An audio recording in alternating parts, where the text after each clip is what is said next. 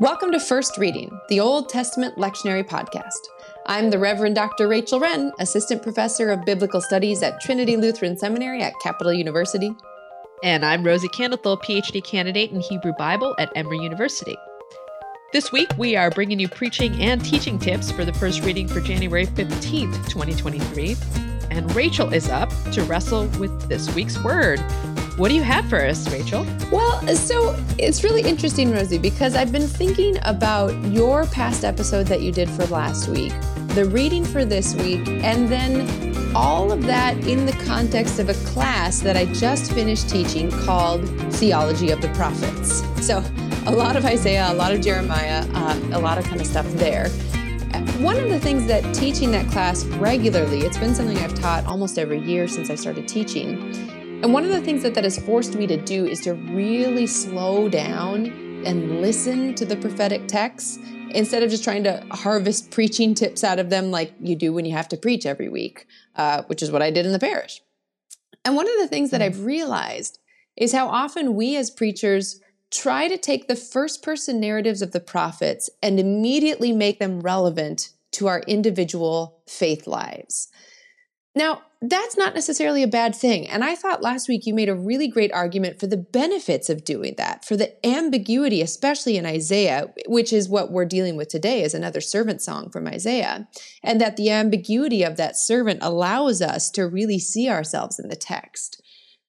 I don't want us to stop doing that, but I might want us mm. to caution ourselves, dear listeners, from doing it every time because i think sometimes mm. there there isn't a one-to-one connection between the lives of the prophet and the lives of the faithful today or that perhaps there's more that should be said there and we shouldn't stop at that one-to-one correspondence that's well said. Yeah, I think that that's a valuable point that you're making too is that there is a distinction between the context of these ancient passages. Uh, so to immediately just jump to, oh, yeah, I see myself in this. Um, yeah, I, th- I think you're cautioning us in a really important way. And I'm assuming that today's text, Isaiah 49, is one of the ones that you're cautioning us about. I think so. I think one of the things that made it such a productive endeavor last week for us to invite uh, listeners, uh, you listeners, into the text and to see yourself in the text was that context of baptism where you grounded us so clearly, Rosie. Like there was a, a collective tradition that we were being grounded in so that it wasn't just me and Jesus through the, the, or me and God through the lens of Isaiah, but it was this this very deep sense of collective and of ancient collective going back all the way to Isaiah.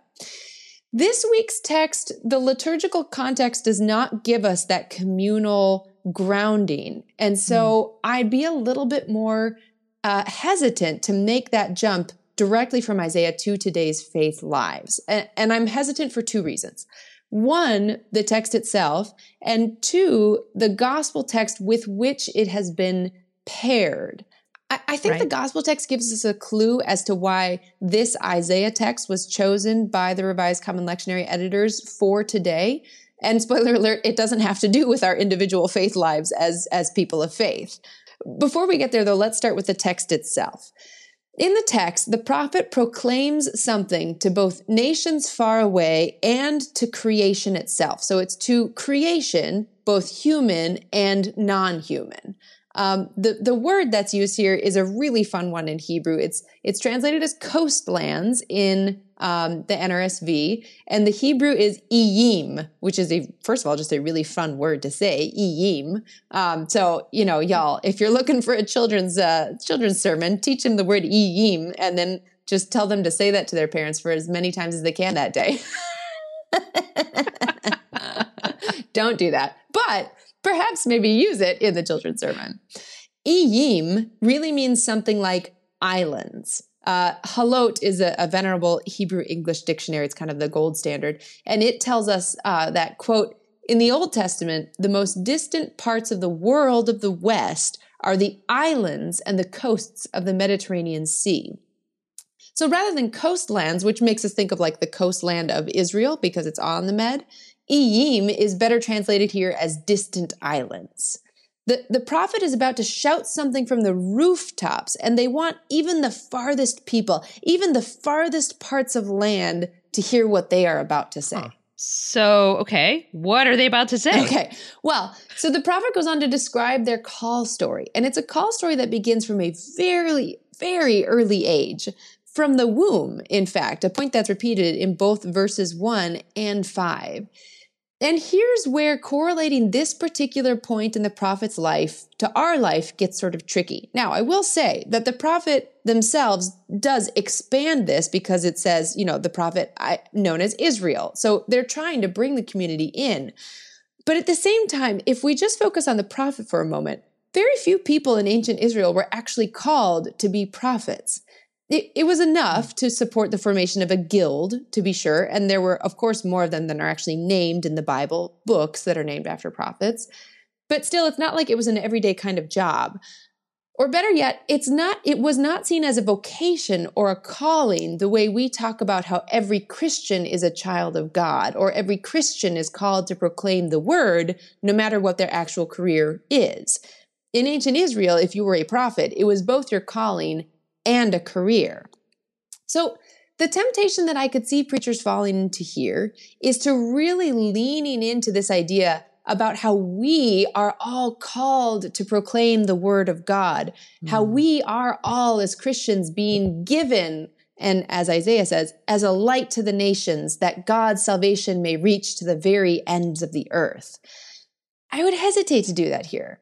There are other chapters, chapters, other verses that lift up that calling for God's people, but this one is really unique to the prophet themselves, or maybe to the the people of Israel themselves and their particular calling. Huh. So so we as readers are sort of left as listeners then, and and you're cautioning us from just quickly and easily inserting ourselves and our life story into this Isaiah 49 text. Yeah, especially about that final verse as a light giving you as a light to the nations that God's salvation may reach to the very end of the earth. The other reason that I'm feeling hesitant about doing that this week is because of the gospel text um, with which it is paired. So that gospel lesson for today comes from John 1, verses 29 to 42. And it's the section where John the Baptist is waxing poetic about Jesus, saying things like, Here is the Lamb of God who takes away the sin of the world. And I come baptizing with water for this reason, that he might be revealed to Israel. And his disciples saying, We have found the Messiah. Right. So I get it. So this is sort of the New Testament version of being given as a light to the nations, that God's salvation may reach to the ends of the earth. Exactly. And it's focused on one person, namely Jesus. So, my hunch, and I think it's a correct one, is that the lectionary authors paired this Isaiah text with the John text not to help us see ourselves in the biblical narrative in Isaiah, but to help us understand something about Jesus. That Jesus is the one who takes away the sin of the world. And what does taking away the sin of the world look like? It looks like salvation that stretches to the farthest peoples, to the most distant islands. Who is the Lamb of God proclaimed in John? Well, it's the one who is being formed in Mary's womb to bring back all peoples into loving relationship with God. Who is this Messiah? This Messiah, Jesus, is the one who is given as a light to the nations. To insert ourselves into this moment is, I think, not understanding the very high stakes that both of these texts assume. Right. That actually is very helpful, right? So you're also making a distinction between the importance of understanding the particularities of this text mm. before jumping towards some universal, right? Yeah. And I'm assuming you're also going to caution us against reading Isaiah as quote predicting, right? Sort of as as kind yeah. of seeing Jesus in this text. In the crystal ball, I see one in the future who shall bring light to the nations. Yes, absolutely. Right. That's the other tricky part. Isaiah was definitely not predicting a Jesus from 500 years into the future. Instead, Isaiah was being inspired to describe his own time. And what the Holy Spirit did over the years was continue to use those words to open new insights about God, about Jesus, to God's people. And we could even say, much like the Spirit is still doing today. So it's a tricky sermon line to walk, my dear preachers, and you have my heartiest handshake and my most fervent good luck as you mm. tackle any of these texts. Now, if this all seems too daunting, then take my next best advice just preach the psalm. Rachel's advice is often to preach the psalm, which is pretty wonderful and a fantastic thing, thing to, to do in any case, right? So thanks for that, Rachel. And yes, preachers, best of luck with this one. let us know through email at firstreadingpodcast at gmail.com or Facebook. If anything struck you as particularly helpful, we'd love to know where you take this uh, set of readings. While you're at it, check out our website. And if you're feeling fancy, click on the donate button. That can help us sustain what we do here at First Reading.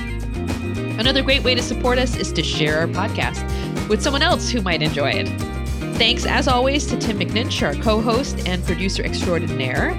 And thanks to all of you for listening. Until next time, I'm Rosie Candle. And I'm Rachel Wrenn. Happy preaching.